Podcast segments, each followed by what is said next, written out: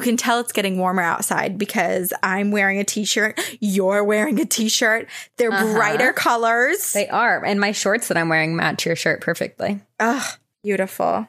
Oh, now I'm looking down on myself and I see that there's a little bit of macaroni and cheese crusted to the top in front of my shirt. Oopsie. Whoopsie. Everyone knows what Corinne ate. Evidence. I was actually wearing shorts a few days ago because I was sweating my ass off after that freaking second vaccine. I was ill. But you're better now. Yep. We're fully vaccinated. I have kittens. Oh, wait. Before I get into this and make this a podcast about cats because it's my life now, someone was upset because I think 2 episodes ago we did not do our intro. Oh, this is Two Girls, One Ghost. Two girls, one ghost. And we are your ghostesses. That's Corinne. Hello. And I'm Sabrina. And now I'm going to talk all about my kitties because they're so cute. I can't believe we forgot our intro. How embarrassing. I know. Well, I saw someone, maybe it was just me not whispering it because I just saw someone comment on our post saying, I can't believe Sabrina didn't whisper Two Girls, One Ghost. Oh, maybe it was forgotten. So it's probably just all my fault, but I put it on both of us because... I'll take it. I'll take the hit with you. I didn't want to take the blame. I will take it with you gladly. It's you and me together forever. Forever and ever. And now it's you and your kittens. Oh my gosh, you guys. I'm sure people have seen because I've been posting nonstop on social media. The daily Instagram story? Yeah. Well, because I want to help get them adopted. So I'm just like showing them off to the world. But I am fostering 2 kittens and they are probably like 6 weeks old now. But they are the tiniest little nuggets ever. Even when I took them, because they were a little sick a week ago, so I had to take them to the shelter vet, and there were other foster kittens there that were the same age, but like 3 times the size of these guys. They were truly gnocchi. Their names are Gnocchi and Ravioli. Which is the cutest. Gnocchi was 0.27 pounds. Tiny. Why are they so tiny? Is it a particular breed, or are they just like the most petite kittens? So they were orphaned, so they didn't have their mom's milk. Mm. And they were bottle fed, and there were 8 of them. So they were a litter of 8 kittens. Poor mama had 8 babies. Oh, boy. 8. Yeah. I don't know much about cats, but I know a little bit about dogs. And I know dogs can be impregnated by multiple other dogs. So when they have a litter, it could be like my dog, Wrinkles, growing up. He had 1 full brother and then like 6 half brothers all in the same litter. Is that the same case for cats? I believe so. Yes. I believe so. But I don't know that they could verify one way or another. Mm. I have 2 of 8. It's funny. The woman who texted me was like, we have foster babies. Are you interested? There are 8. And I was like, I can't take 8. Are you trying to kill me? God. Also, Leia would have just given up on life. She would have been like, I'm moving out. She might be giving up on life a little bit. No, she's so curious about them. But Leia's such a scaredy cat that... she might be interested, but she'll like come up to them while they're sleeping and want to sniff them. But like an ear will twitch and she'll freak out. And it's like, yeah, dude, they're sleeping. She's an only child. She's such an only child. But they are up for adoption in like, I don't know how long it takes them to get to 2 pounds. It's going to be like a year. If anyone, I mean, as much as I would love to keep them, it is a lot of work to have 3 cats in a small apartment. So please, if you know anyone who wants to adopt these 2 babies, they are so cute and loving, like truly snuggle up in my neck. I have so many photos of just like ugly selfies of the kittens like curled up around my chin and my neck. And it's so the most adorable. They're so loving and precious. But if anyone's interested, you can Instagram message me. You can even email us on our Two Girls, One Ghost email. Just say kittens, cat alert inquiry. Cat alert. I want kittens. Please do, because I want to get them a good home, and a home that loves ghosts is the best home, in my opinion. Absolutely. In my opinion, personally. Keep your cat entertained all day long. I also want to say I've always had respect for parents, but after this past 2 weeks, I have so much more respect, but more that I even didn't know that I had room for, because I truly feel like, and I'm not trying to say that it's the same experience being fostering 2 kittens, but like I'm up all the time in the middle of the night. I'm cleaning so much kitten poop and pee and like giving them a ton of baths and like basically feeding them by hand. It is an experience. And I will just say I give all you parents out there So much respect and admiration. Yeah. And think about how many people, like, this happened, my own poor mom had to go through this. Think about how many people who have young children or like babies and get a puppy or an animal to grow up with the kids. And you have a human and an animal baby to raise at the same time. It's funny. I called Nick the other day because I was like trying to make dinner and also like cleaning up after the kittens. And like one of them was really sick. And I was like, Nick, I am not ready for children. At least I acknowledge it and I know it. I'm ready for you to have children. I know you are. And so are some of our listeners. Well, you were the one pregnant in the last one, so that's good. I mean, not good, but like, glad it's pregnant? Not me. When was this? In a listener's dream. Oh, yeah. Yeah. I thought you were talking about, I was thinking of our last encounters where I had, I don't remember what I accidentally ate, but it was something and I was so bloated. Oh, when you did pretend you were pregnant. I showed my big belly. Your big belly. My big belly. You know what else I realized? I feel like I don't know, maybe I just get so engrossed in our podcast that I forget to talk about things that are happening in my life, but I freaking wrote an episode of television and didn't tell anyone on the podcast, which like is basically free advertising for people to watch the show I work on. And I just totally slipped up and it's come and gone. But I did write an episode of Prodigal Son. More reason for people to follow you on Instagram, though, because it was on your Instagram story. It was. But I was also bad with that. I said it the day before. Like I should have been marketing. Yeah. And I feel like you were just reposting other people posting about it. Like, you didn't say anything. You're just like, oh, I'll repost this one. I'm so bad at social media. So except for when I have kittens, apparently. But yeah, I wrote an episode of Prodigal Son. It's episode 9 of season 2. And it came out on 420. Hello. Yes. And it was really fun. But yeah, I guess post-marketing is not as good as pre-marketing. But please watch it. People can still – numbers count. It's network television. That's Anyone true. Anyone can still rewatch. And I feel like now in the days of streaming, can't you just go on to the website and watch directly offline? So I think it's on Fox probably, and it's on Hulu. I know season 2 for sure is on Hulu, but then season 1 is on HBO Max if you want to start from the beginning. Okay. I need to start from the beginning. I'm the worst friend in the world. Corinne, it's on brand for you. I feel like you'd like it. Well, here's the thing is I'm not good at like waiting for like third. Like fourth or fifth season of Handmaid's Tale is out now. I know. I need to watch that too. But I'm going to wait because I like to binge things. So I need to just wait and binge. But that's a hard one to binge. I don't know how you do that. I just power through. I do like 3 episodes at one time and then I get exhausted and then I wait a few days and then I do it again. Oh, okay. Well, I think they released 3 episodes at a time. Did they? Oh, do they? Or they did when the first 3 came out, I think. Interesting. I think. I did watch another documentary. Sasquatch? Yes, I did! I wasn't thinking about that one, but yes. Oh, baby! I have got some Instagram direct messages to respond to because I just kept getting an influx of messages being like, you gotta watch Sasquatch, have you seen this? You gotta watch Squatch. And I was like, oh my God. So I did. I watched it. It's easy to watch. It's 3 episodes. And it was just I was so engrossed in it. Oh my gosh, it was so good. Did you watch the whole thing? No, I haven't watched it. So that's our task. You watch Prodigal Son, I'll watch Sasquatch. Okay, you watch 3 episodes of Sasquatch. Yeah. Here's the thing, and I think this aids to why the Sasquatch documentary was so great.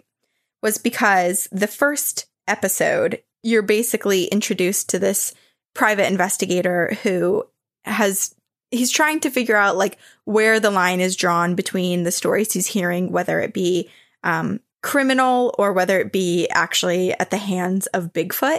And so it's really leaning in the direction of Bigfoot having committed certain murders in this one area. And so he's going in being like, this is absolutely wild. I don't know what to believe. I've never believed in anything like this, but like I need to investigate and I'm like fully in. And then the following 2 episodes dive a bit into kind of like the culture that was up there. It was like marijuana growing in the 60s, 70s, 80s, 90s, and just talking about that. And so it was really interesting learning about basically all of these quote unquote, like hippies that went up there to grow and sell weed.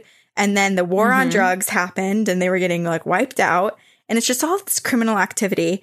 And what surprised me most out of this whole documentary, and this is just like a moment of reflection for me to understand and kind of like, you know, check my privilege here.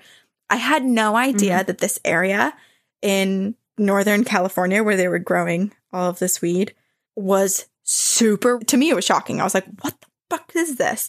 But so it really shows you how what was meant to be a cover of like hippie, like free spirit, like just let us be in our own commune and grow and smoke was actually this crazy, dangerous situation to live in. Interesting. And then, of course, there's the whole Sasquatch story like alongside it. Well, I did a terrible job describing it, but basically the premise is there's three guys that get murdered who work on a marijuana farm. And the rumor is that Sasquatch murdered them. That's the key piece of information. I just didn't tell you. I just went straight in. Oh, my God. There was a moment where I was like, is she talking about the thing that she was going to say before the Sasquatch thing? Because I don't know how they're connected. No, that's it. I'm just, my mind is just churning. So I'm being a horrible storyteller at the moment. Okay, well, I have to watch it. What's the other thing you watched? Did I already talk about this? I don't remember. But I watched a documentary called Why Did You Kill Me? It's on Netflix. Sounds amazing. It's really good. It's essentially, it is this one girl, I think she was like 17 at the time. She was in a car with her brother and maybe a cousin. I watched it a few weeks ago, so I'm going to miss some details. But they were driving at night, and another car and a man basically approached them, and the girl in the back of the car got shot and was killed. And no one had any idea why. It was so confusing as to what was happening, but rumors went around the town that it was a particular gang member or like someone from a particular gang that was responsible for this. And so her family, this girl's family, Angel, or well, her name wasn't Angel, but they named her Angel on MySpace. Mm-hmm. Her younger cousin made a fake MySpace, catfished all the members of this gang to get intel and get the info and find the killer. And then there's also this amazing scene right at the end with some tarot cards and a little tarot card reading, and it's just it made me cheer. Whoa. But it's pretty good. Okay, that sounds amazing. Yeah. You don't even think about, like, I feel like people think about catfishing just for straight catfishing and then also, like, catching, like, sexual predators, like child predators. But I never thought about it to just get intel on gang members. Wow. So that's another one for everybody out there. That tarot card thing leads me into something that I wanted to say before we get to the episode, and it is paranormal related.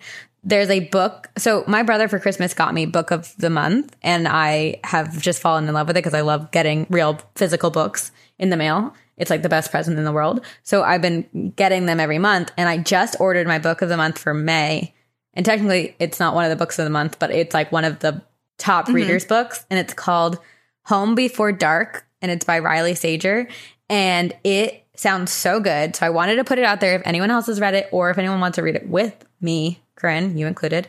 The synopsis is a woman inherits her creepy childhood home to find it's haunted by more than memories. Cue the Ouija board game chills.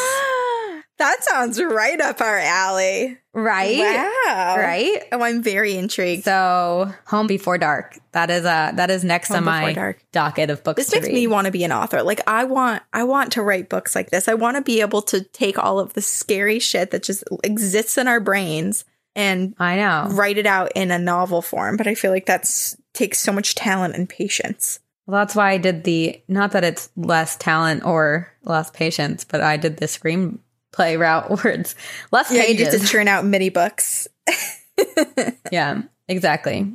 Okay, I'm excited about this episode. I got chills when I was doing research. I like how I keep saying we, as if we do everything together, which I mean, it's you and me together. I just sit in the corner, hold your hand.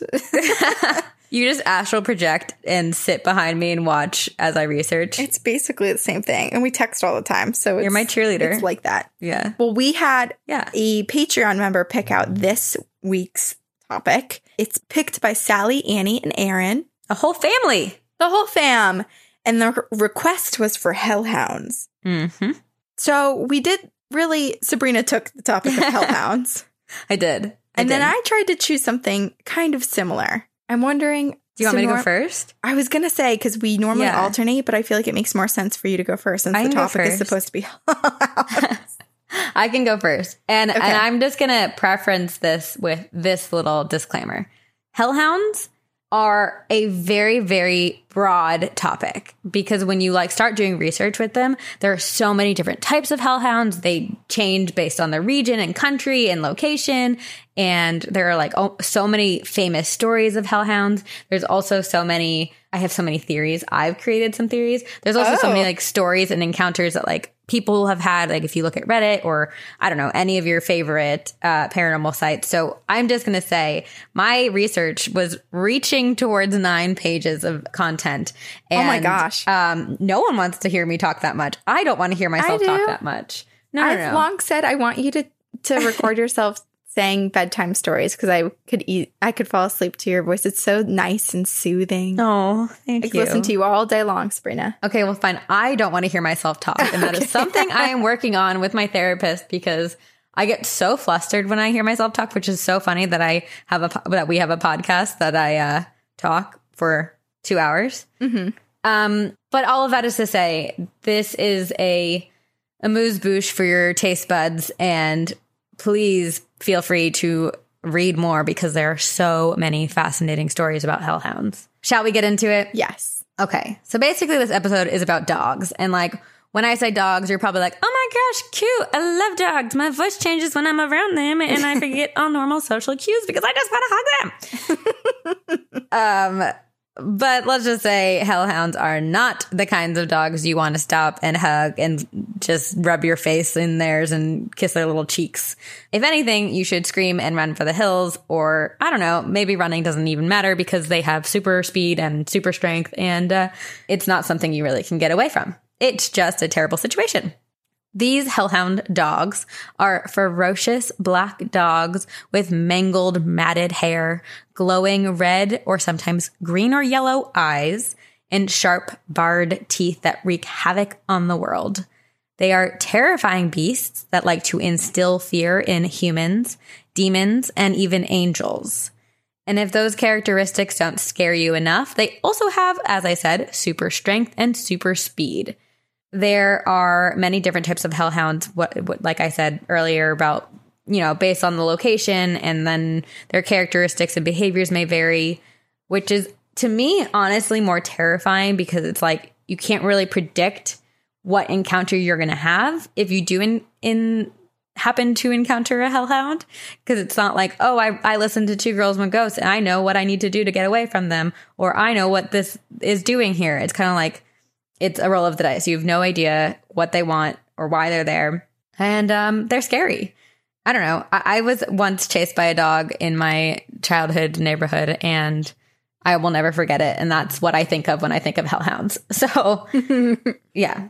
But then I also, I say that, but then as I go through this, there are also a lot of moments where I was like, oh, wait, they're not so bad. They just have a bad rep. So I came up with a theory, which I will get to later. That's an amuse-bouche for later.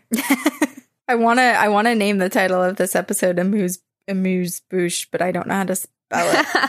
I can hardly say it. Well, thank goodness for the internet. You can Google it. I don't even know how to spell it either. I'm just I like how it sounds. Oh, so going off of like not really knowing what to expect, it's not like, you know how with skinwalkers, it's a like skinwalkers can vary, I guess, kind of, but like, you know where they are. Like, we know skinwalkers like to hang out around Skinwalker Ranch. So, like, oh, I'm going to avoid Skinwalker Ranch so that I don't encounter a skinwalker. But, like, hellhounds, it's like, they're everywhere. There is this one guy, I think his name is Nick Slate, maybe, who has, like, made it a mission to try to document all the encounters with hellhounds. And he has, I think he's archived maybe 500, and he put them on a map. And it's just, like, dots everywhere. What? I know. That's terrifying. I think he did it in Europe specifically, so I can post the map and I'll send it to you as well, but it's just like, sorry, they're everywhere. Frequent encounters and no hot spots. It's just, you're never... Yeah. Kind of like aliens too, right? I mean, like Area 51 is, I don't know if that's where they're landing, but that's where they are maybe studied. I feel like encounters can happen anywhere. Mm-hmm. Mm-hmm. So true. So again, based on location, the characteristics and appearances and behaviors may change. Sometimes they're hairless and emaciated. Sometimes they have multiple heads. Sometimes they have zero heads, aka they're headless. Sometimes they're massive, like Fluffy from Harry Potter. And they like dwarf the size of a horse or bear. They're massive. And then sometimes they're regular dog size, and sometimes, and this is similar to skinwalkers, which is maybe I'm like, well, maybe people have seen a skinwalker and kind of confused it with a hellhound because they say sometimes they have a sinister human sounding laugh, which is also very coyote-esque. That's true. Yeah. Coyotes sound like screaming women or children playing on a school ground park. Yeah. And also they commonly have very silent footsteps, so they can sneak up on you without you hearing or being kind of given notice of their appearance. And now that I'm saying all of this, I do want to also disclaimer say that, you know how we're like protective of black cats because they have, you know, bad rep with like, oh, they're bad luck. I do want to say like black dogs are very, very sweet, and please don't listen to this episode and be like, oh my God, black dogs are bad luck, because no way. I will not true. Fight you because Corinne all will the dogs. Fight you. My dog was black. All the dogs in my family were a black dog family. All the cousins. Corinne and her little Rainbow Bridge puppies will come after you. Yes, it's me in the shadows. Anyway, and they say that you'll know for sure when you see one because they are very obviously not a regular dog. And like the glowing eye, I don't know. The glowing eye is probably a dead giveaway. Generally, hellhounds have been tasked with collecting the souls of humans whose deals have come to their end, which like makes me think of someone who, like, you know, sold their soul to the devil for some specific thing. Illuminati. Or the Illuminati. And then when they get that thing, it's like, oh, actually, I don't want to give you my soul. And like I got, why am I blanking on the word? I got greedy. There we are. I got greedy, and now I want to keep my soul and keep the thing that you gave me. The devil or demons will send hellhounds to kind of do their dirty work and get their souls. Kind of like the demon's assassin or the devil's assassins. Yeah. This is like the collector. Yeah, the reaper too. Yes. But they aren't only used for the task of collecting souls. They can pretty much do whatever a demon may want them to do. So there have been stories of them protecting supernatural treasures or terrorizing potential possession victims. I don't know, get them an ice cream sundae, whatever the demons want, they can ask the hellhounds to do. In European legends, seeing a hellhound or hearing it howl may be an omen or even a cause of death. And according to Wikipedia, they are said to be the protectors of supernatural and guard the secrecy of supernatural creatures or beings from the rest of the world, which I think is super, super fascinating. Yeah. And makes me wonder if, Corinne, when you go hunting for Bigfoot, your future boyfriend, if perhaps you would encounter a hellhound, or if other people who have, you know, maybe encountered something strange, have they also seen a black dog? Because it's like they're trying to protect the thing that you saw. Yeah. It's also making me think back to that one particular story that we covered recently. It was in one of the stories I said where that, remember that little boy, he had gone missing and he went into a cave, and then his grandma who'd been like, camping in the same exact area had been like pulled out of her tent that night. Yeah. And had these prong marks on her. But she had said that that night before, when her and her husband, when grandma and grandpa were like looking around camp, they'd seen glowing red eyes. And so it makes me wonder if it was the hellhound kind of like protecting the area because there was so much activity and so much going on there. Oh my gosh. That You're was something. That, yeah, we didn't bring that up because we didn't really know about hellhounds. But now that's a new theory as to what that could have been. Wow. That's so fascinating.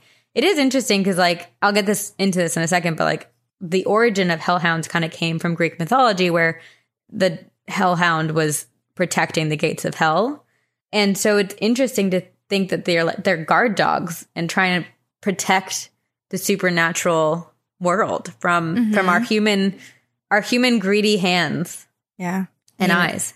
I guess it says a lot about how they view us. But then it also makes me wonder, Are we more powerful than we know? I think the answer is yes. But the fact that they even feel the need to guard against humans makes me think, well, what can we do that is just as powerful or more than you to the point where you have to create this barrier? Because wouldn't you, I just view us as kind of these like little floating ducks. Like we're an easy target to take out. I think it would be the fear of us being, I mean, we're destructive as human beings. I mean, look at what we do. By definition, a parasite. We're a parasite, exactly. I mean, look at what we've done to our own planet. So I just feel like they don't want us to maybe abuse what powers or things are out there. I don't know. Or maybe they just like to be mysterious.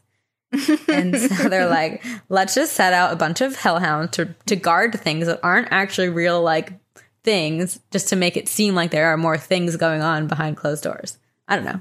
Yeah, it's smoke and mirrors. It's a facade. Yeah. No, I don't know. If I ever meet a hellhound, I will be sure to ask before I am eaten and pulled into pieces. Dearest hellhound, would you like to converse with me for a moment? Like old philosophers. Before I kill you in this duel, please speak to me on matters of humanity. 500-word monologue before you have any action. Let me quote the Iliad from beginning to end. Perhaps I can read a passage from Moby Dick. Just like the longest thing ever. Will you please give me notes on my screenplay first? Oh, gosh. Okay. This is good fun. Okay, so before I go into specifics of encounters that people have had, I would just like to talk a little bit about the history and kind of where they came from. So the legend of hellhounds, like I said, dates back to Greek mythology, where Hades, the god of the underworld, kept a monstrous hellhound named Cerberus at the mouth of the underworld to prevent dead souls from escaping back into the world above. Cerberus had three heads, a ferocious jaw, and eyes, or I guess three jaws because he had three heads, and ferocious eyes, and the tail of a snake. And as terrifying as the thought of encountering Cerberus is, I do love how loyal he is. And this is something that I'm like, this is why I kind of question my fear of hellhounds, is like, they are so incredibly loyal, which is very similar to like our beloved pets that we have, dogs, you know? Mm-hmm. They, whoever they're so-called master is, they're so loyal to them and like want to do what they ask of them. So it's kind of like you can't hate them for that, because like they're just doing what they're told. And in the story in Greek mythology, Cerberus was actually taken from the gates of the underworld. He kidnapped Cerberus, and poor Cerberus vomited and howled with terrible homesickness and like just wanted to go home and return to the underworld. And he eventually did, which is good. But like, he just loved his home, you know? I feel like the same way, like some people when they drop their pets off at, you know, daycare, and they just get so sad and whimper and want to be home with mom and dad. Similarly, in Norse culture, the god Odin was said to be accompanied by one or two monstrous wolf-like dogs who helped protect him from danger. And in one epic poem, Odin rides to Hel, the Viking underworld, and encounters a hound there who may be guarding the entryway. And since that time, and all of these myths, the belief in hellhounds has spread, and then it stopped being just a myth and started becoming real and truth, and people all over the world began encountering hellhounds and started sharing their stories so that others could hopefully avoid what they'd experienced. And so people like Corinne and I could obviously read them on podcasts, because that is why people share their stories, so we can just read them.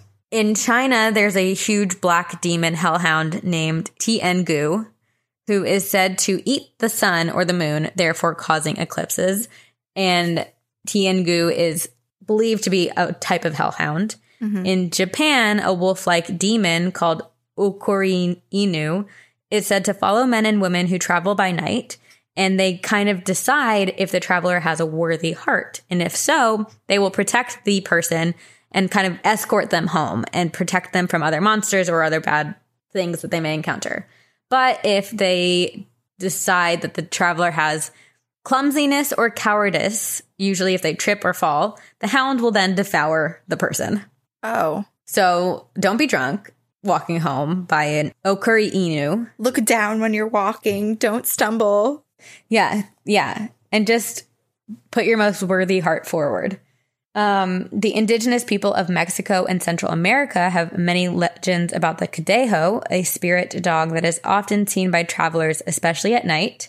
And there are two different types of Cadejos. There's a white and a black, and the white ones are benevolent and are said to protect travelers from harm. But then the black ones are evil and will kill travelers if they have the chance. And apparently both versions of this hound have goat hooves and sometimes horns. But they also have a very unique gift where they can speak with humans. But it is said that if they start speaking to you, you will go insane. I don't know if it's the voice itself causes you to go insane or the idea and prospect of a animal speaking to you causes you to go insane. No, that would be like Eliza Thornberry. I know, but then like you try to tell someone that experience and they're like, you're crazy, dogs don't speak, you know? We'll listen to you if that happens to you. You can email That's us. That's true. Tell us. We're here for you. Scandinavia has been haunted by hellhounds called churchgrims since the time of the Vikings. And these black dogs are actually a little bit different and preferred by the likes of me. They guard the churches where they live and protect it from evil spirits who might try to invade the sacred grounds. And this is kind of where I was like, okay, I have a theory. Because based on all of the research that I've done up to this point, at this point in my research, I was like, there's so many varying stories. And it's not just like, oh, they're all bringing souls to hell, or they're all protecting hellish things, or they're all working for demons, right? This encounter or this experience is like a good one. It's protecting a church against evil. So my theory is that there are two different types of supernatural hounds.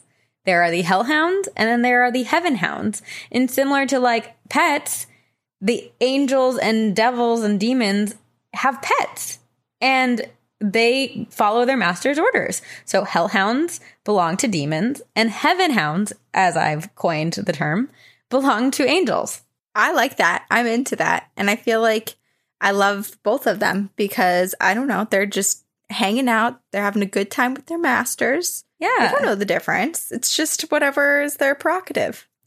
Yeah. And I wonder if you can encounter a hellhound, if you can like invoke some kind of parlay, pirate's code, and be like, I need to speak to your master, and then go have a verbal philosophy discussion monologue with a demon instead. If I got that opportunity, 100%, I would just bring the cipher from the Zodiac Killer and be like, shall we work on this together? Oh my gosh. That's I feel like that brilliant. Would be the best person to collaborate with, or the best entity. Wow. Can I come? Can you be like, can we work on this together? But one caveat being one condition is, please can you project Sabrina here from wherever she is in the world? Perhaps we live stream it. I don't know. Oh my gosh. Yes, please. So fun. I'm really into this idea now. I want you to encounter a demon. I just picture like having little tea and maybe some like little Orleans, little sandwiches. Crackers. Yeah, okay. We're just like leaning over the table, like a puzzle table together. You know, we're out of our chair, just leaning across. Okay, let me try something real quick. Beelzebub, Beelzebub, Beelzebub. Sabrina, how daring of you. Anything? Beelzebub has the devil put aside for me. This is what happens when we get a little too giddy. We get too risky. We do get a little risky. When we sing, it's like, ooh. That right there could call upon the devil because it's not angelic. It's yeah, that's not very that. True. You're like, yes, please come to hell and sing to all of our souls because this is a punishment. Oh, man. Okay, so that's my theory. So keep that in mind as we go. Okay. But now... let's go to England and the UK area, because England is haunted by more hellhounds than any other country. It doesn't matter where you are. If you're in a busy city, I don't know, an isolated wilderness field, or a beautiful estate, or a coastal town, hellhounds are just everywhere. There is one called the Barghest, which is a hellhound known to haunt Yorkshire area and doesn't just appear as a black dog. No, it also can shapeshift and appear as a headless woman, or a white cat or a rabbit. So basically, if you're in that area, trust nothing and trust no headless person. Well, if I saw a headless person actively moving around and walking, I would automatically be terrified. Exactly. Don't trust them. Don't. Yeah, run the other way. And this type of hellhound actually really likes making his presence known. Like, he'll pop into town and just like roam to be like, I'm going to instill fear. That's my inner monologue for the Barghest. And then the Cŵn Annwn belongs to Wales. And unlike other hellhounds, this one travels in a pack. So they're called the Wild Hunt. And it's not like, because most hellhounds are actually like solo, you know, they're lone wolves kind of. But this one likes to travel with a bunch. So that would be even more scary to encounter. They spend their time guiding lost souls to the other world. And so there were two kind of variants again with this one, where it's like they either bring people to hell or they bring people to a paradise that could be reached after death. So they're kind of like the Reaper as well. Like, they're just guiding you into the afterlife, and it's not like they just decide for you. It's you decided for yourself in your life, maybe. The Black Dog of Beaulieu belongs to England's Channel Islands. It is the fastest of all hellhounds and likes to terrify travelers by galloping in circles around them. And it is said to run so fast that it can create a storm, which is frightening. And then there are so many other types of hellhounds, but there is one that is kind of more infamous in England, and it's called the Black Shuck. And it has been seen along the coasts of Norfolk, Essex, and Suffolk, and he has only one eye that glows, and it's in the center of his forehead. So imagine a third eye, but that's his only eye. It's not like, oh, he has like a patch over one eye, not a patch, but like, oh, he lost an eye. He only has one eye, and it's in the middle of his head. Oh, and it glows. Oh my goodness. Yeah. What in the Halloween town? Exactly. And there are some varying reports of the Black Shuck, again, where sometimes he's kind and loving and will escort women and young girls home when they're traveling late at night. But then there are these stories of a massive 6-foot dog that attacks people. And there's one very infamous story where the Black Shuck attacked two different churches, killed two people, and caused the steeple to fall through the roof of one of the churches. And as the story goes, during a storm on August 4th of 1577, Black Shuck reportedly broke through the doors of Holy Trinity Church in Blythburgh, I think, about 7 miles from Leiston Abbey, and charged through a large congregation. And it was during this attack that he allegedly killed a man and a boy before the church steeple collapsed through the roof. As the hellhound departed, he left claw marks on the north door of the Holy Trinity Church that are supposedly still visible today. That same day. Also, sorry, it was before we recorded, but I didn't correct you. But you were saying play it by ear, but you said play it by beer. I know. I say beer. That's what Nick and I say all the time. Oh, we play it by beer. Like, I just am going to let this one go, but it's funny. I did almost correct myself when I said that to you, but then I was like, oh, she'll get it. Yeah. But she gets me sometimes. That same day, Black Shuck was rumored to have rampaged through St. Mary's Church, about 12 miles away from Holy Trinity Church. The Reverend Abraham Fleming wrote of his encounter, and it's kind of written old-timey-y, so I'm going to kind of try to read it as clearly as possible. So maybe I shouldn't quote the Iliad from beginning to end to a hellhound, because I don't think I'd be good at it, but he wrote... He'd probably be so supportive. He's like, you got this, keep going. Oh, I hope so.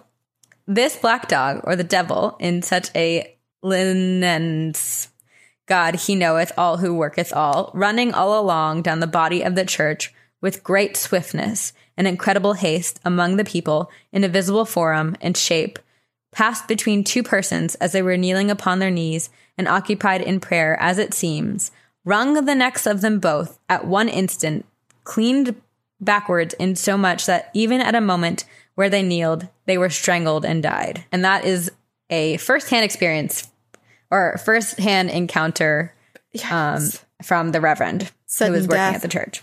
So again, this is kind of backing my two different types of hellhounds and two different types of Black Shuck in this area in England, because one is escorting people home and another one's like wreaking havoc and killing people and wringing their necks, which is terrible. But then this is really exciting, and this is why I needed to bring up the Black Shuck, because a very exciting discovery was made in 2013.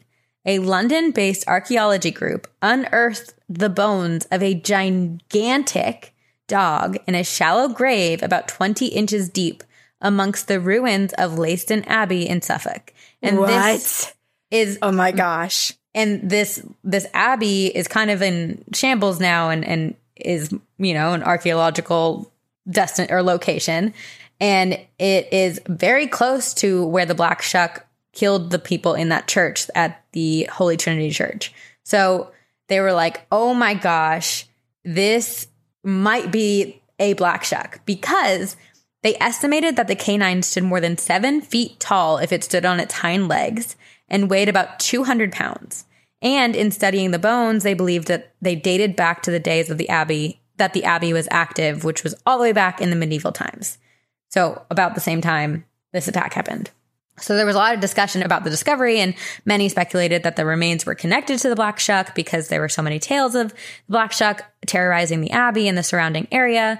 And so then people were like, did someone kill the Black Shuck and bury it in the abbey to prevent any evil from escaping? Or there was, you know, the other side of the debate where people were like, no, maybe it was just a canine companion to an abbot at the abbey who, you know, they buried it there. So it's very hard to know for sure. But stories of hellhound encounters can be found all over the internet and in many cryptid supernatural books.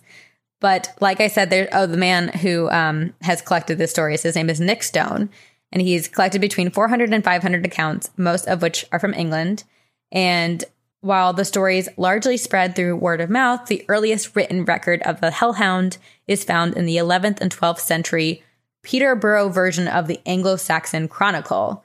And the chronicler wrote that a reliable witness had seen packs of dogs, jet black, with eyes like saucers and a horrible glowing red, led in a wild hunt by men on horseback, traveling through the woods stretching between Peterborough and Stamford. Which is such an interesting account, because it's like, oh, these hounds are being led by what seem to be men, but are they demons? Or, you know, no one really knows. Yeah. But hellhounds were also reported to appear at the 17th century witch trials.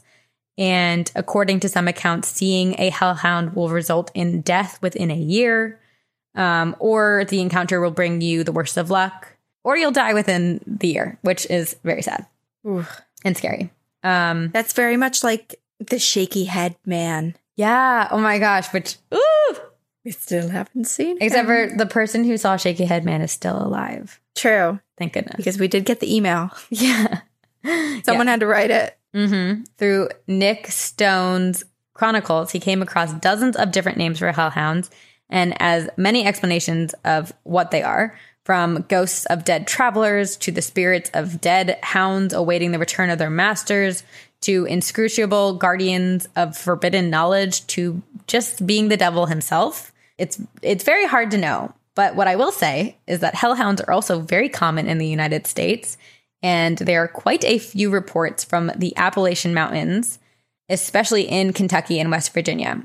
Reports go back to as early as the 17th century of great black dogs with glowing eyes terrorizing the region, and there are so many accounts that have continued into more recent times.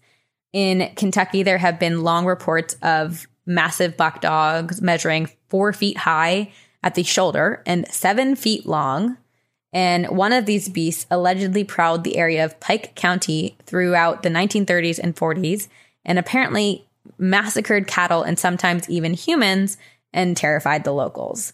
Which reminds me kind of a lot of cryptids in the United States. I feel like, was it the big bird? What was that one that you did, the massive bat bird like creature? That was in our Glitch in the Matrix episode. It was the Thunderbird. Oh yeah, Thunderbird. Yes. Thunderbird. Yeah. Nice memory. Usually that does not happen. Well, I know. I'm surprised. What wasn't that attacking cattle and farm animals and stuff? And now I don't remember. Maybe I'm thinking also of the Jersey Devil. I think did that too. But it proves my point, because I feel like a lot of these creatures in the United States start out by harming cattle, and it's like, why? I don't know. There's also a lot of crossover between them, which is interesting. Even aliens, like cattle. I remember when we were younger, it was always the cow being floating up in the sky, being abducted by aliens. That was always the picture. Yes. Ooh, scary. There is an account from Connecticut where a witness on the site Real Unexplained Mysteries claims to have lived in an apartment that was haunted by shadow people and the apparition of some massive spectral hound. And she said the thing started to appear looming over her bed, and there's a quote that I'll read. She said, "I woke with it over my then boyfriend. It was very immense, standing like a human, had red eyes, long pointy nails. The hands were not like ours, but they weren't paws. It had a very unique snout, more pronounced than a canine. It was no dog, but a beast. I warded it off, but I had so much fear. And I guess I had nothing to lose, and I hovered, but it continued to hover over my boyfriend almost like a dog. I told myself to show no fear, and I can't even explain the immense anger that I felt. It does not speak like us, but more in a mind, almost perception, like it was speaking in my mind. So I then growled like it in my mind and remember thinking, stay away.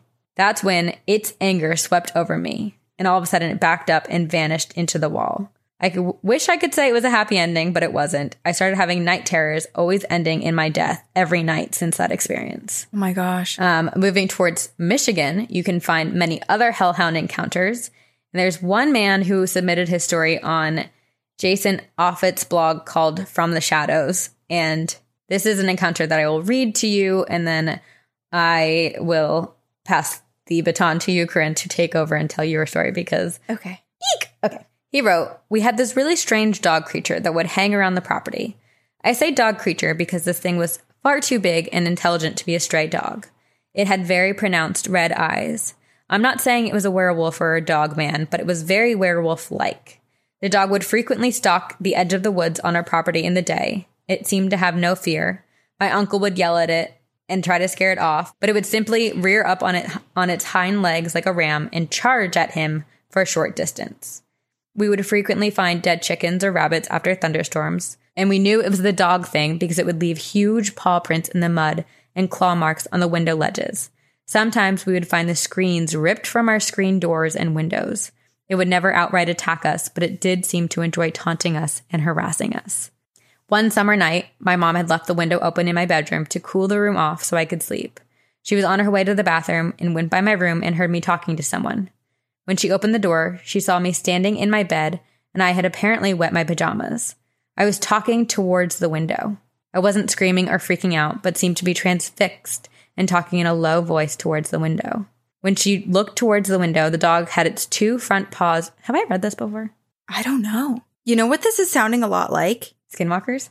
Yeah, from our Skinwalker episode. But I have read this. Did you read this, or did we receive the same listener email? Maybe we got the listener email? Because I'm so remembering this. Like the pause, right? Looking it through the window. Yeah, talking. Well, people forget. Keep going. Okay. We can re-say it. Because it's interesting because as I was reading this, again, I was like, well, now there's so many connections between skinwalkers and hellhounds. And it's like, how do you distinguish the difference from them? Okay. I don't know, but I'll keep reading it. Sorry if you've heard it before. Here it is again. Here it is again. Bonus. Yeah. Okay. When she opened the door, she saw me standing in my bed, and I had apparently wet my pajamas. I was talking towards the window. I wasn't screaming or freaking out, but seemed to be transfixed and talking in a low voice towards the window. When she looked towards the window, the dog had its two front paws pushed through the screen and was looking through the window at us and making low growls. Its eyes glared red, and I always recall the eyes. You could see its eyes out in the woods sometimes at night, and I have bad dreams about it from time to time. My mother threw a beer bottle at the thing to chase it off, but for the next few weeks, I kept having weird behavior, and the pets would not go near me. I apparently started blurting out cryptic messages as, we don't want you here, or our ghosts are food, or God thinks you're bad, and sometimes would prick myself with sharp objects until I drew blood. One day, my uncle was out back working on his truck when he saw the dog at the edge of the woods making its way in towards the rabbit pen. At this point, he was tired of dealing with it and went into the house to get his gun. Apparently, he fired at it, and it hit the dog, but the dog turned and ran into the woods. We didn't see it anymore after that, and everything cleared up. And that was his story of his encounter with a hellhound, which now, I don't know, is it a skinwalker, a hellhound, or what did it want? What, and did a demon want to possess him? And that's, and they were instilling fear first. And then, I mean, cause like his transfixed moments and his like weird harming himself and saying strange things is very possession-like. Yeah, very much so. I don't know. Whereas I don't think in all of the stories that we've ever spoken about that included skinwalkers, I feel like you're always in control of your own thoughts and your own emotions. You're just fearful of what's trying to get in, what's trying to come towards you and mimic other things. But you're not without control over your own mind. So this makes me think that it's different. But then if we think of just regular creatures and regular species, there are so many different variations of the same species. Like think about just like the oceans. There are sharks and whales that murder like crazy and others that just suck in plankton and are like, whatever. So, but they still look scary and intimidating and similar. So, right. But they're different. Yeah. But they're just different enough. It is fascinating. Yeah. My gosh. There is such a wide variety. And I will say I'll end with one more thing. I keep talking today, apparently.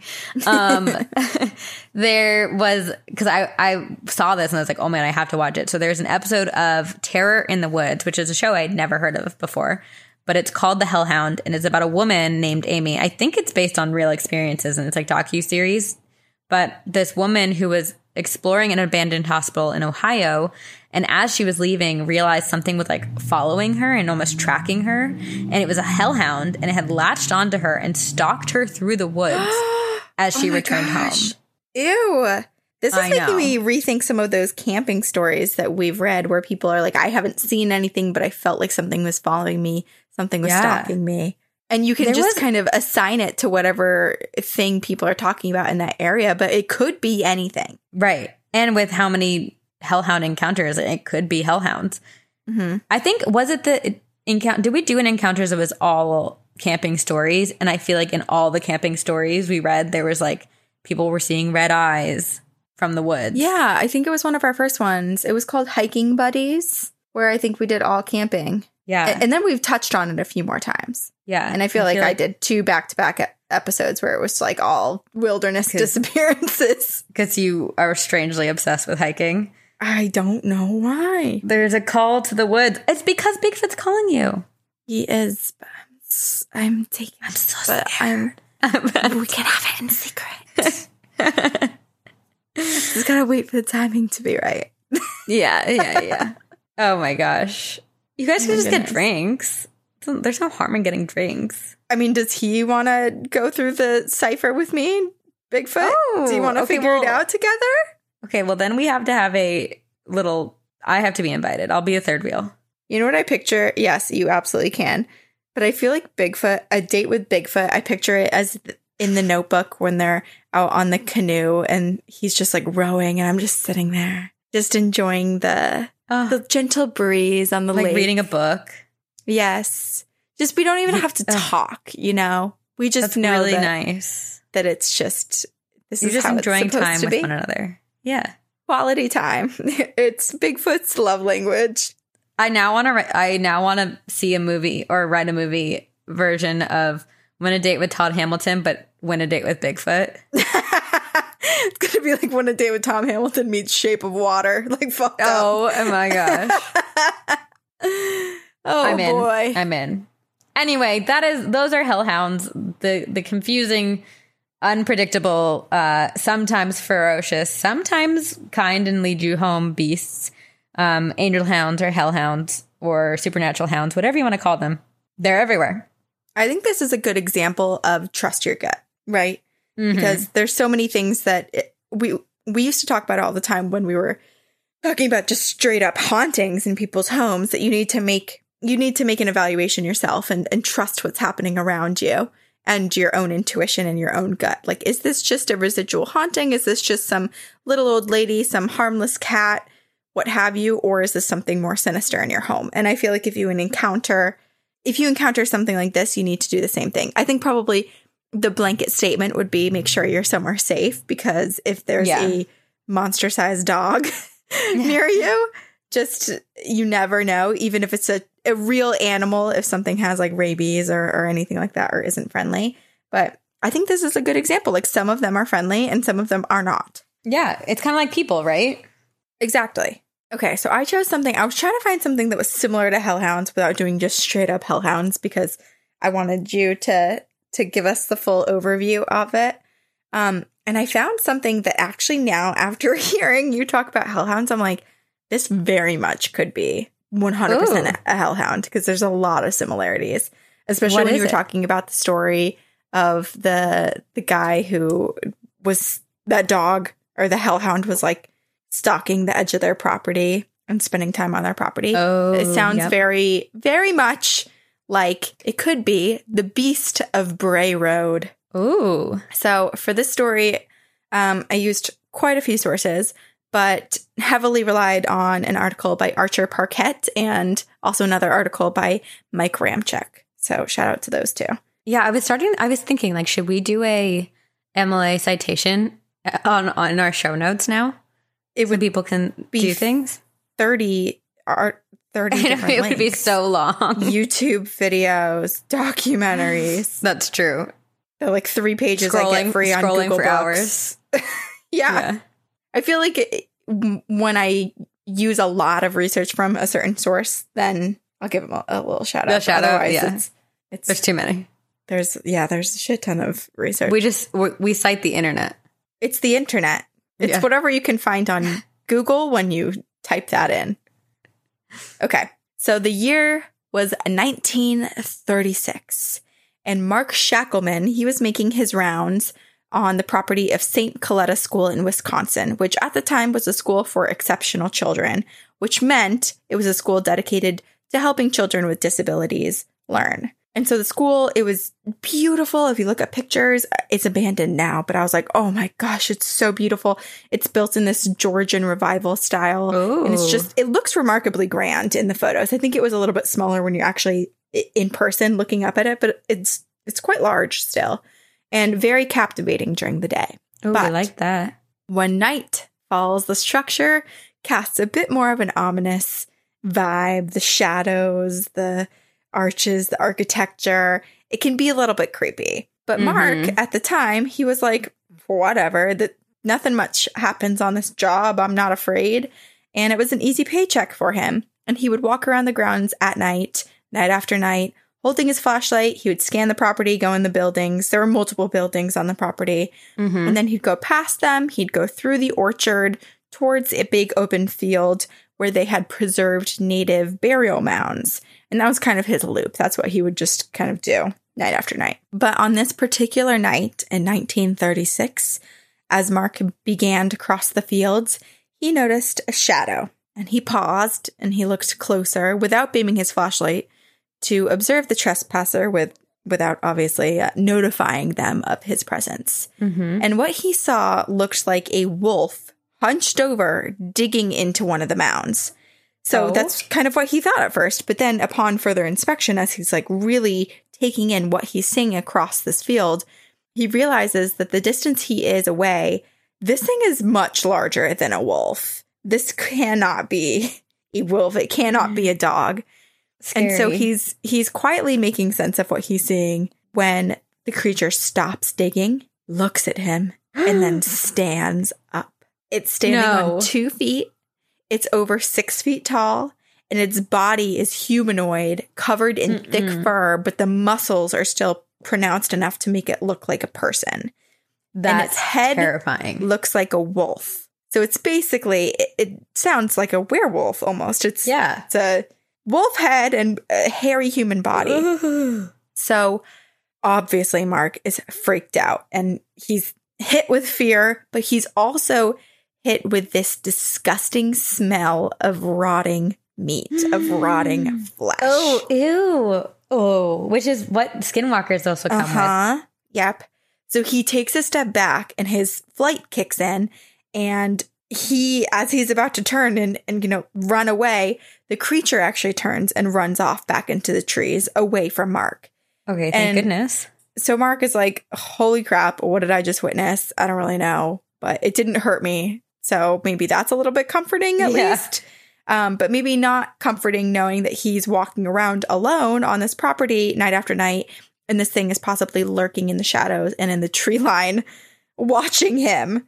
And obviously he could be an easy target, and who knows what this thing is. So really, he's unprotected. Also, I don't know that you said this, but I think my mind just created this, that the hole that it was digging in was a grave. It was a native burial mound that they had protected, so you couldn't do anything to that land because it was preserved for the native ritual and burial. So that's even more disturbing. Yes. Which makes me think even more Skinwalker, because I feel like it's the native people that know the most about Skinwalkers and have this kind of like relationship or lack of relationship, this fear and this respect for that group. So it makes me, and also it reminds me again of like the Tokolosh, like some sort of demon creature digging down, trying to put on human skin and act like something else.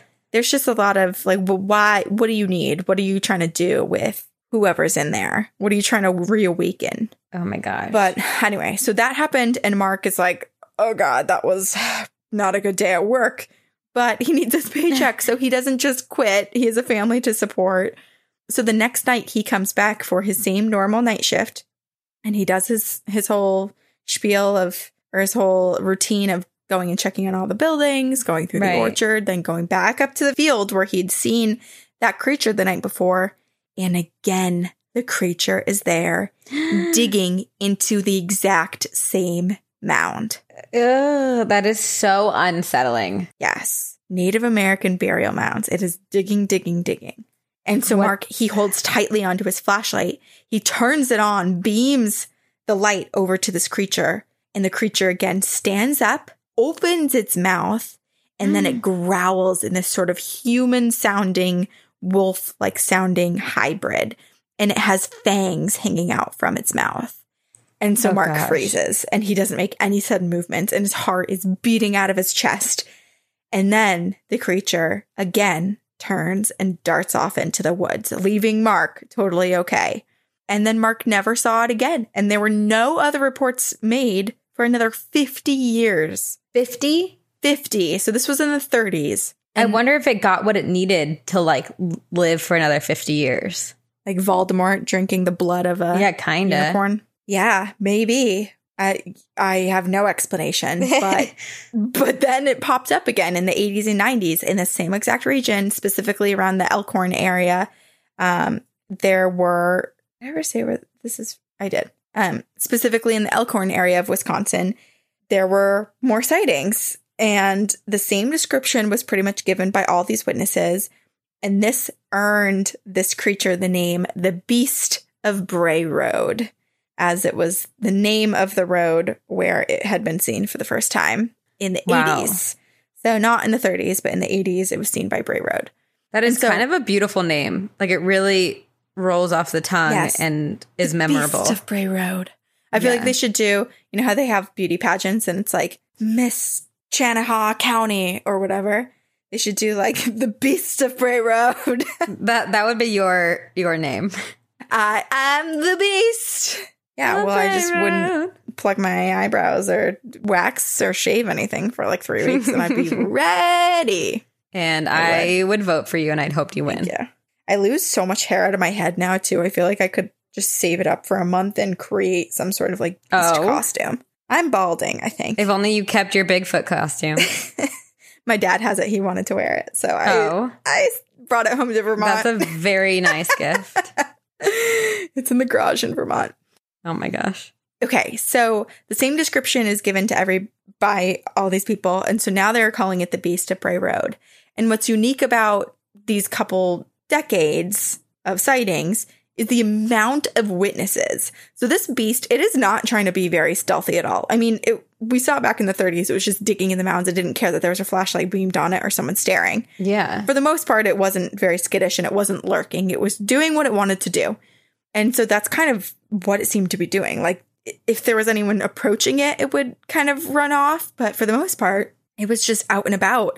And there was one woman who reported that the beast broke into her home attacked one of her horses and left this huge gash across the horse's back, really injuring the horse. And then when she was investigating her property the next morning, she noticed that there were footprints left on her farm, and those footprints were 12 inches long. And so for reference, I'm going to tell you what a wolf's paw print is, because I looked it up because I was like, that seems really big. It's about 4.5 inches long. So that is triple 12 size. 12 inches. Triple the size footprint. A full foot. A full foot. A full footprint. Wow. And in 1999, an 18-year-old girl, she was driving down a rainy Bray Road when she hit something with her right tire, and it lifted the car off the ground. So she obviously, like, it's rainy. She's young. She's panicked. She's like, oh, my God, I hit something or an animal or someone or what have you. So she stops her car and she gets out, runs back into the road to see what she hit, and she doesn't see anything. So she's thinking, okay, well, maybe whatever it was kind of got, like, tossed to the side of the road down the embankment. So her gaze moves across the road to the side, and that is where she sees a massive wolf-like creature standing up on two legs. So she sprints back to her car. She gets in, shuts the door, hits the gas, and the beast runs after her car, leaps onto her truck, and is holding onto her truck until it eventually slid off from her driving in the rain and it being slippery. But it got it got a bit of a distance holding onto her car, and she was obviously totally mortified. Gosh. Wait, that is, again, like skinwalkers. So scary. So scary. Ugh, the running as fast as a car is truly horrifying. And this was the 90s, too, so I feel like there's a really good chance, like, she's lucky it was a rainy night because her windows are up, because I guarantee she had one of those cars with the roll-up window. Oh, my God. For sure. That is like the horror movie central, like, roll it up fast. I know. Oh, gosh. Oh, my God. Okay, so terrified of what happened, this girl, she goes and she reports her experience, and this becomes very public. It's reported out in the news what she saw, and this triggers a local newspaper to actually send one of their staff, Lisa Godfrey, to go investigate the stories of the Beast of Bray Road. So Lisa Godfrey, she wasn't entirely expecting to hear anything that she truly believed in. She thought they were going to be a little bit more, you know, outlandish, maybe some contradictory stories, and then she'd eventually conclude that they were all hoaxes or mass delusions of some sort. But what surprised her was that the majority of the sightings happened in the same concentrated area. The descriptions were eerily similar, and Godfrey also noted how sincere all of the witnesses were when retelling what had happened to them. And so she totally believed them. Wait, I love that. Yeah, I feel like that's so rare when someone believes stories that seem outlandish and bizarre. It totally flipped. Like, the newspaper sent her out to be like, here's what all these people are hallucinating and rumor-villing about. And then she came back and was like, I don't know. I think there's something happening here. And so so what she said was she doesn't necessarily believe that everybody necessarily saw the same thing, but she's also not ruling out the paranormal. So she said, quote, there's a high probability that everyone is not always seeing the same thing. There could be a biological, physical animal seen by some, while others see phantoms or supernatural entities from a variety of sources. A few may be misidentifications or hoaxes. So she's thinking it could be a bunch of different things, but basically that half of it could very likely be paranormal. That's interesting, because even I was thinking there was that one version of the Hellhound in England that, like, can be a headless woman. And it's like, well, is it actually shape-shifting? Or, I mean, England's really freaking haunted because there's so much history. Like, is there a ghost of a headless woman that people are, you know, associating with the Hellhound? Right. Yeah, because if you take, like, one acre of land and you think the majority of sightings there are hellhounds, it very well could be a bunch of other. Think about all of the asylums and reformatories and hotels out there that just have a whole host of, even Skinwalker Ranch, Area 51. There's so many things outside of, very much. Like, concentrated areas can have so much. Yeah. Okay, so it doesn't seem, based on reports, like anyone's actually been injured by the Beast at Bray Road, which is really good. That's great to know. Though, encounters have been quite scary. Like, obviously, what happened to that 19, 18-year-old girl. One woman also said that she saw it cross in front of her car. Another woman said, and this was actually a young girl, she said that it had chased her through the woods, or she had been chased through the woods by a beast. So everyone thought that's what it must have been. Oh, that's really scary. Another witness had passed it, and it was crouched down on the side of the road eating an animal. And as the person drove by, it like got up and went back into the woods. Oh. Other people have seen it during the day, often running on all fours through cornfields. One person even saw it chasing down a deer. And around the time that the beast is seen, a lot of animal mutilations, this is what makes me think of yours, a lot of animal mutilations have been increasingly reported when that thing is around.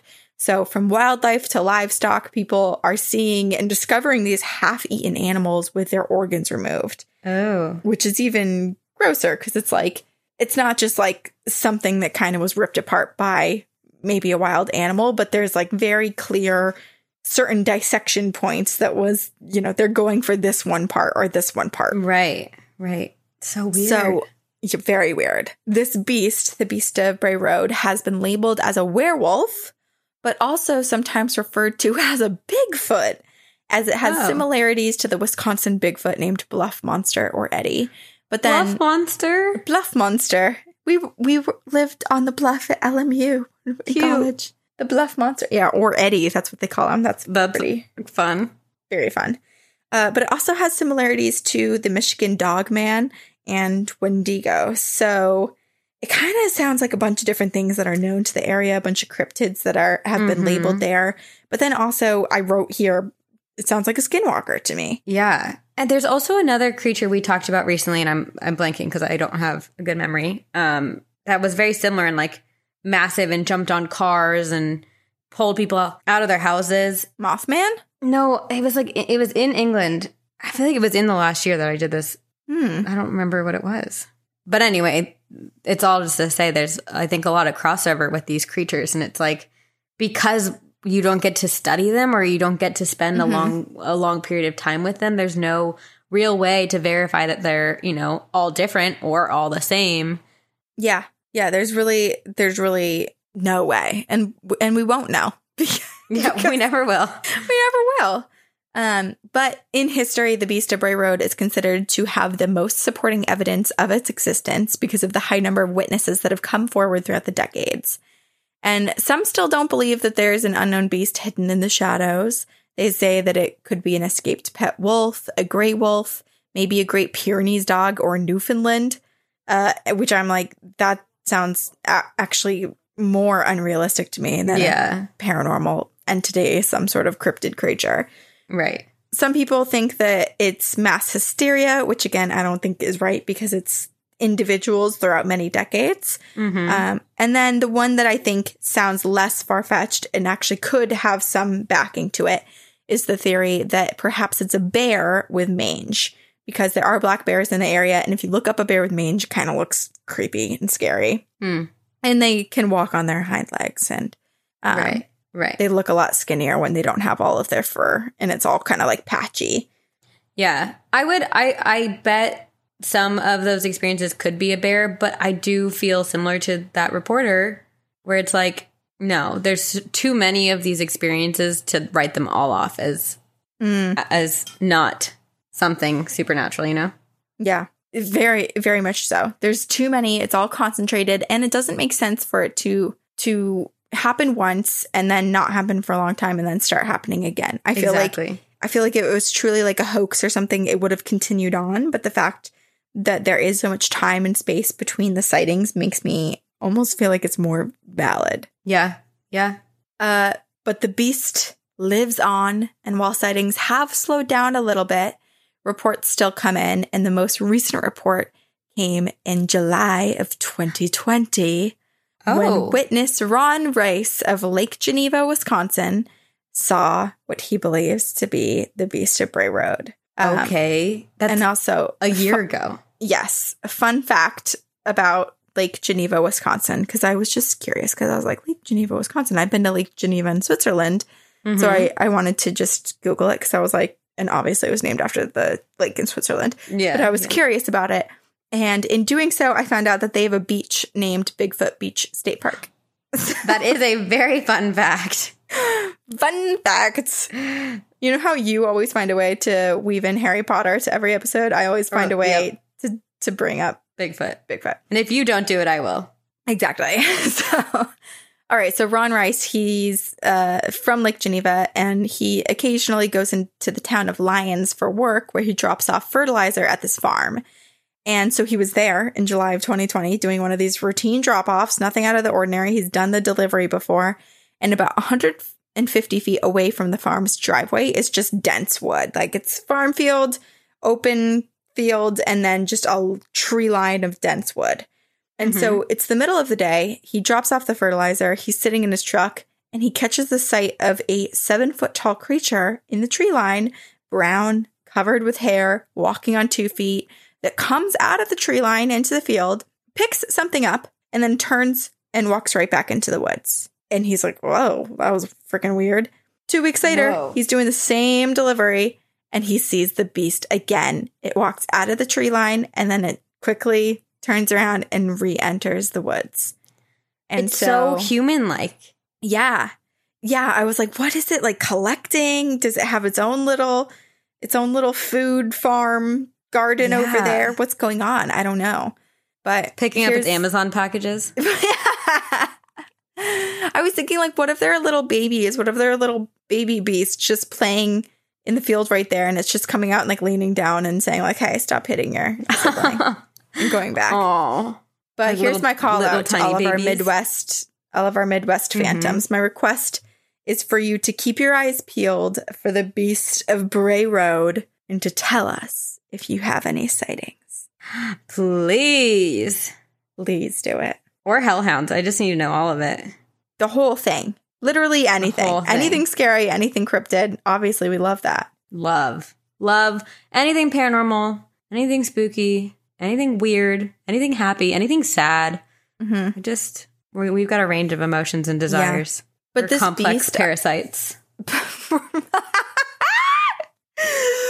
my God. If you ever write an autobiography, Sabrina, that has to be the title of it. A complex parasite. I freaking love it. If I was on dating apps, that would be my bio. That would be your bio. That was one of the questions when I was on Hinge, was if you were writing a memoir, what would the title of it be? And a lot of people did not understand mine. It got either really great reviews or people being like, what the fuck are you talking about? But I wrote, is the grass wet or is it just cold? Because it doesn't really have meaning. But I feel like that's because you never really know. That's just the question that you always ask when you are trying to go sit down on the grass. Is it wet or is it just cold? Yeah, you never know. There's no right answer. You never know. You just kind of got to sit down and hope that it's the way that you wanted it to be. Oh, my gosh. Okay. Listener story time. And surprisingly, we had a few hellhound-esque emails. Yeah. And now I wish that we could read more of them, because after I heard your research, I'm like, oh, I know there are a couple in the inbox that align really nicely. Are similar. Yeah. Ugh. Well, we could do a whole cryptid themed encounters. True. Okay, so this is from Kiva, and it's called Hellhound or Guardian. Hey, ladies, my name is Kiva McKinley. Oh, wait, why did I read her last name? I don't know. Hey, ladies, my name is Kiva. I'm from Killarney County, Kerry, Ireland, and I recently moved to the west coast of the USA. I am just catching up on the podcast, having just listened to the cryptozoology one. I actually have a hellhound story of my own that I have told people but have never actually written down, so this is new for me. I don't think this story is particularly scary, but perhaps I'm just used to it by now. When I was 8 years old, I was so excited to start walking home from school on my own. I didn't even mind the rain and thunder I would be walking in most days. One day, after the Easter holidays, I was walking home, only about a kilometer from the school, and it was raining hard, and I was freezing my bum off, soaking wet, and the color of the sky was just getting darker. So I holed up in an alley to call my mom and asked her to come and get me. Just as I hung up the phone, a man came up behind me and grabbed my arm and started dragging me towards the back of the alley. Now, I was screaming and kicking like a banshee, so it's no wonder something heard me. Just as the man taped my mouth shut, a massive black dog came up and grabbed his leg and started ripping and tearing at him. The man dropped me and pulled out a bloody huge pistol and started shooting the dog, but it didn't seem to faze the dog at all. The dog kept at him. and I could rip the tape off my mouth and run to the market down the street to call the authorities. When they got there, the dog was gone, but the man was still bleeding on the street. He was detained, and I put the whole experience behind me, but I couldn't get that dog out of my mind. I told my mom and dad about the dog that had saved me and how I was sure he had gotten shot and I wanted to find him and help take care of him. We went back to that alley every day for weeks looking for him. And as we were about to give up, I saw him again across the street watching us. I quickly pointed him out to my parents, but neither of them could see him. I was in tears and I was so frustrated trying to make them see and understand that he was right there after all this time looking for him. Eventually, he turned and trotted off, and I never saw him again until about 3 months after I moved to Astoria, Oregon. I was walking home from the pub, and a man started following me. I wasn't drunk, and I had pepper spray, so I probably wasn't as careful as I should have been. But as I was unlocking my front door, he grabbed my arm, but before he could do much else, there was a loud growl from behind us. The man dropped my arm and spun around, and before I could connect what was happening, he was on the ground screaming, and a black mass of hair was on top of him. My mind flashed back to when I was a wee lass and the dog that had saved me then, and I looked closely and realized that this dog was identical to the one who had saved me all those years ago in Ireland. I shook off the shock long enough to call 911, but before the police got there, the dog stopped attacking and stood back. I held out my shaking hand to him, and he rubbed his face into my palm, and then when he reopened his eyes, I realized they were a milky white with no pupil. He pressed his face into my palm one more time and then turned and left. The sense of peace and safety he left me with that day has never faded completely, and I still search for him in the shadows. I have to believe he's still around, protecting me from threats I can't see. I don't know if he's a hellhound or not, or maybe just a spirit that's chosen to protect me, but I am always grateful for him. I want to research it some more, but I also sort of just want to let it be whatever it is. Anyway, I love your show, and I'm a huge fan, and I'm always glad to know that there are other people out there who also believe in what most deem crazy. Thank you for what you do. Stay spooky, Kiva. Wow. Yeah. Oh my gosh. This is making me think so much more of kind of in line with what you were saying, in the same vein as what you were saying with them possibly being just pets of like angels and demons. Right. Could it be that these are... I'm blanking on the name, but you know in Sabrina when they have a familiar. Yes. Yeah. Perhaps not everybody has a quote unquote like guardian angel, so to speak. You might have just a spirit animal. And if you do, that is incredible, because the situations that Kiva was in are truly terrifying. And the fact that mm-hmm. man, when she was a young girl, had a gun. Like, I know. Thank goodness her... I mean, let's call it a hellhound, because now I have mad respect for them. But this guardian hellhound just, it saved her whole life. Right. And continues to, which is incredible. Ugh, just the visual of her reaching out and it rubbing its face in her hand. Oh, and the little whited out, no pupil eyes. Fine. Wow. I want a pet hellhound. I think same. We've turned this episode around. Kiva's turned it around for us. Oh. We were on the fence, but now we're pro. Wow. Oh, my goodness. I'm going to be thinking about this one for days. I know. It's really incredible. Yeah. I feel like that right there, that is a guardian spirit animal. 100%. Yeah. Hellhound. Yeah, so maybe they're just hellhounds are protective beings, but they just owe no one else except for the person that they're protecting anything. They choose to, yeah. And so that's why they can be monsters to everyone else, because they don't give an F. Or it just, yeah, they have demon masters, they have angel masters. There's a variety of them. There's no some are good, one some are specific bad. Type. Yes. Yeah. What's your story? This is from Nicole. Hey guys, I wanted to start by saying I love your podcast. I learned about you two from the fantastic Kat and Jethro of the Box of Oddities. Hey, New England, represent. Yeah.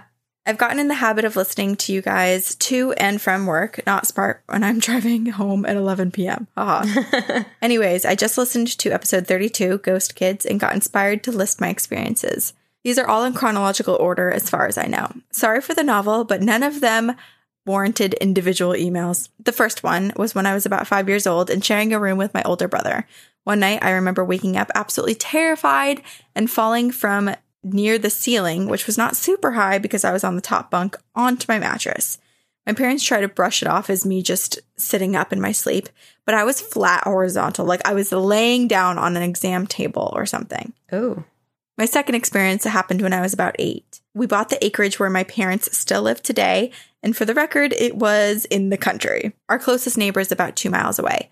At the end of the property, there's a pioneer cemetery, and from what we could make of these markers, it looks like a couple of families got sick and passed away. Anyway, my brothers and I would be playing in the woods, and one day, we heard laughing. I assumed that it was the boys, but when we stopped talking, the giggling still continued.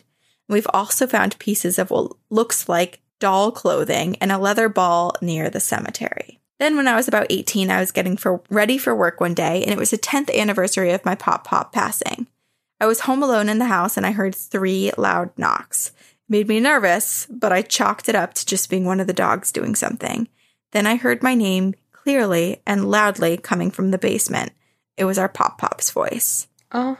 Around this time, I was telling my older brother what happened and how it freaked me out, and he told me that he was trying to lay in bed one night, and he felt and watched the side of an indent, like someone was sitting down, but there was nobody there. He said that he could smell mint and tobacco, like the menthols that Pop smoked. At age 23, I was headed to a friend's house for a movie night with my coworkers, and I was not far from the main drag of bars where all of the local college kids hang out, and as I'm driving, suddenly there's a blinding light, and my steering wheel gets yanked to the side. A drunk driver had run a red light and hit the passenger side of my car. If I hadn't been spun around, he would have hit my side and probably killed me. Whoa. And for my last one, this actually just occurred. I work in a nursing home / care facility, and I firmly believe that facilities like this tend to be more active since it's a place of transition from life to death. For a teeny bit of background, I'm Catholic and carry a medallion of St. Christopher in my pocket constantly. He's supposed to be the patron saint of protection, and you aren't supposed to be in any harm's way if you pray to him. My coworker came in from a break, and she was absolutely freaked out. She described this giant dog as big as a horse, and she said that it was black and shaggy and its eyes glowed red. She also described an instant feeling of dread and fear. And at around that same time that she saw this dog, I felt a searing hot pain in my leg. I just got home and there's a new perfectly round bruise of where my medal sits in my pocket. All right, now that I've thoroughly freaked myself out again, I'm going to go snuggle my corgi because he's intimidating to bad spirits, right? Thank you so much for making my commute so entertaining and giving me 2 paranormal-loving friends. See you on the other side, Nicole. Wow. So many encounters. Nicole, you had so many encounters. Her very first one, the ceiling one, reminds me so much of that story that has stuck with us since the beginning of doing this podcast, the woman who felt the ceiling. I think it was Encounters 4. I think it was the 4th episode of Encounters where, she was levitating and she felt the textured ceiling and realized when the neighbor came downstairs and was like, is everything okay? You were knocking, you were banging on my floor, your ceiling last night, yelling. That's when she realized that she'd been levitating. So this is very much similar, especially the comparison of it being she was on a exam table. Yeah. Which is like being in a coffin, it's straight as a board. It's so weird. Yes. Very, very creepy. But I will say I'm glad to hear that her brother did experience some signs with Pop that were much more clear as Pop because I was getting a little nervous with the 3 knocks in the house because sometimes that's attributed to being something demonic. Yeah. Yeah. But also, I feel when most people knock, it's knock, knock, knock. Yeah, it's just the regular cadence. Yeah, and it was coming from the basement, so I feel it was just trying to get her attention. Right. Also, the car accident, it just reminds me so much of, when you watch YouTube videos and it's all proof of time travel and proof of spirit intervention. Yep. And it's these people running and flashing lights and someone escaping sudden death. And this is so what happened. 100%. It's amazing. I just, it's one of those things where because I'm so afraid of cars and car accidents. I hope that I have a guardian who does that for me. Mm-hmm. I just don't know that I will. And I hope. I think you do. I think the fact that you have so much nervousness surrounding it, I think that's going to be like a big focus of your guardian. We'll see. Well, I hope I never have to see, but. Yeah, we'll see. But if I do see, I will be sure to let everyone know. Okay, and then the hellhound. Here's what's so freaky, because I was thinking maybe the hellhound was there to, you know, help someone transition or collect a soul of someone, as you were saying, because that's kind of, you know, where they were was a place where that happened frequently. But the fact that her protection medallion at the same time that her coworker was outside face to face with this like horse-sized hellhound, that her protection medallion was like burning through her leg. That is so freaky. That just reminds me of all of the terrible, horrible, and I say terrible and horrible, not that they are poorly made, but that they freak me out. Terrible, horrible paranormal movies about exorcisms and possessions where, you know, people will put crosses up and the crosses will go upside down or like fall down off of the walls. And it just freaks me out. And I feel like this is an example. It makes it so ominous. Yeah. What was supposed to protect you is now hurting you because it's burning your leg. Oh, I really don't like that. Very freaky. Which makes me wonder, too, what people at that care facility see. Because you know how so many people, when they're at that stage where they're about to cross over, they'll people say like, oh, they're just hallucinating. But they're seeing other family members and they're kind of like sitting in this in-between of being physically on earth and present with you, but also being a part of the spirit realm and being able to see things that most people with their naked eye can't. And so it makes me wonder if all of the people in there are having nightmares and thinking that they're just hallucinating or having nightmares of this giant dog. But what if the dog is like truly going up and down the halls and stuff at night? Ugh, that's scary. Well, if you feel scared, just look at Nicole's corgi. She attached a few pictures and precious. Oh my God. I love when people send pictures of their pets. Me too. It makes the end of every email a little less scary. Yeah. So if you guys have encounters, please email them to us. And if they're scary or sad or anything, also attach pictures of your pets or, I don't know, a pretty tree, whatever floats your boat. Send us everything. Hellhounds, Beast of Bray Road, ghosts, aliens. We want it all. We want it all. If you want to adopt my kittens, send us emails to twogirlsoneghost@gmail.com. You can rate and review us on iTunes. You can tell other people about us. We should honestly just create shirts that say this is a pyramid scheme because this is what we're trying to do and we need you to help us. And you guys are doing a really great job and we want you to keep it up. Yes, please help us. Rate and review us on iTunes. Join our social media. All that fun stuff. You know the spiel. We have Patreon, so certain encounters episodes we record and post a few of the stories there. So if you're curious to see our faces and watch us physically struggle through reading out loud, then go there. And we will see you on the other side.